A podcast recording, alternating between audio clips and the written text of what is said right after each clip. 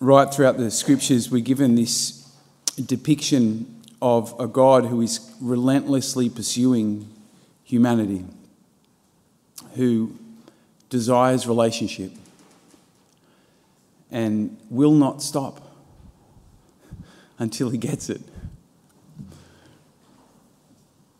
I suspect if we test our image of God, it's probably not quite that.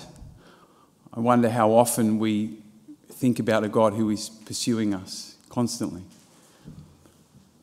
And I wonder what our life would be like if we really did see God in that way. We really believe that God is after me, He wants me. Even in the midst of all my failures, that's who God is. I wonder what our life would be like. Our psalmist today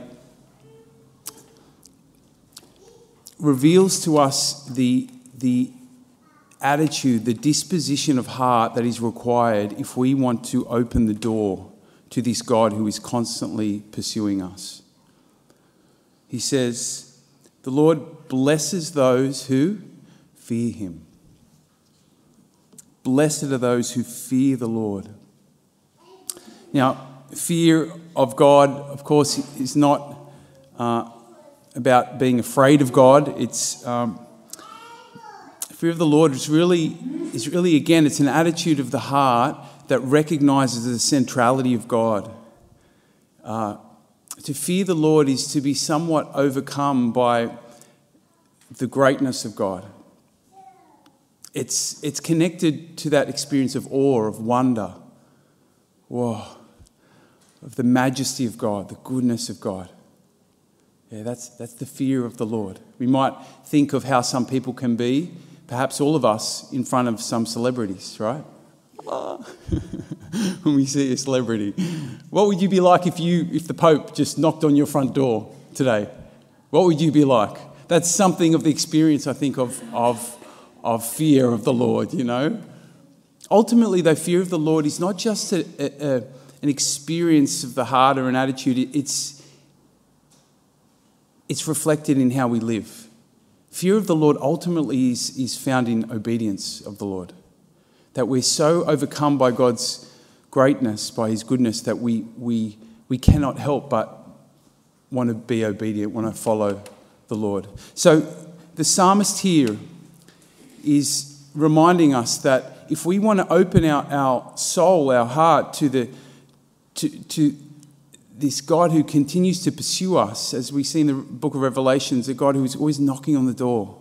If we want to open that door, we need this disposition of, of, of fear, of uh, awe before God's goodness and greatness.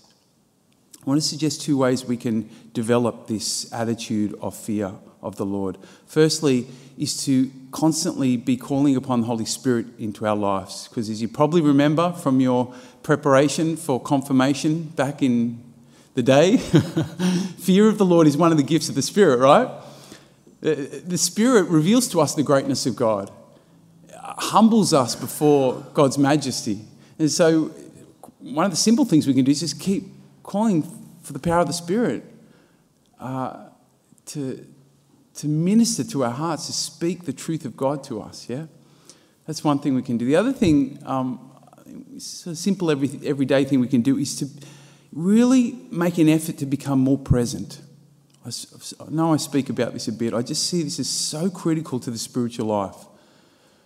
God is everywhere. There, there are reminders of God's greatness and goodness and faithfulness and majesty all around us every day of our lives, in every moment.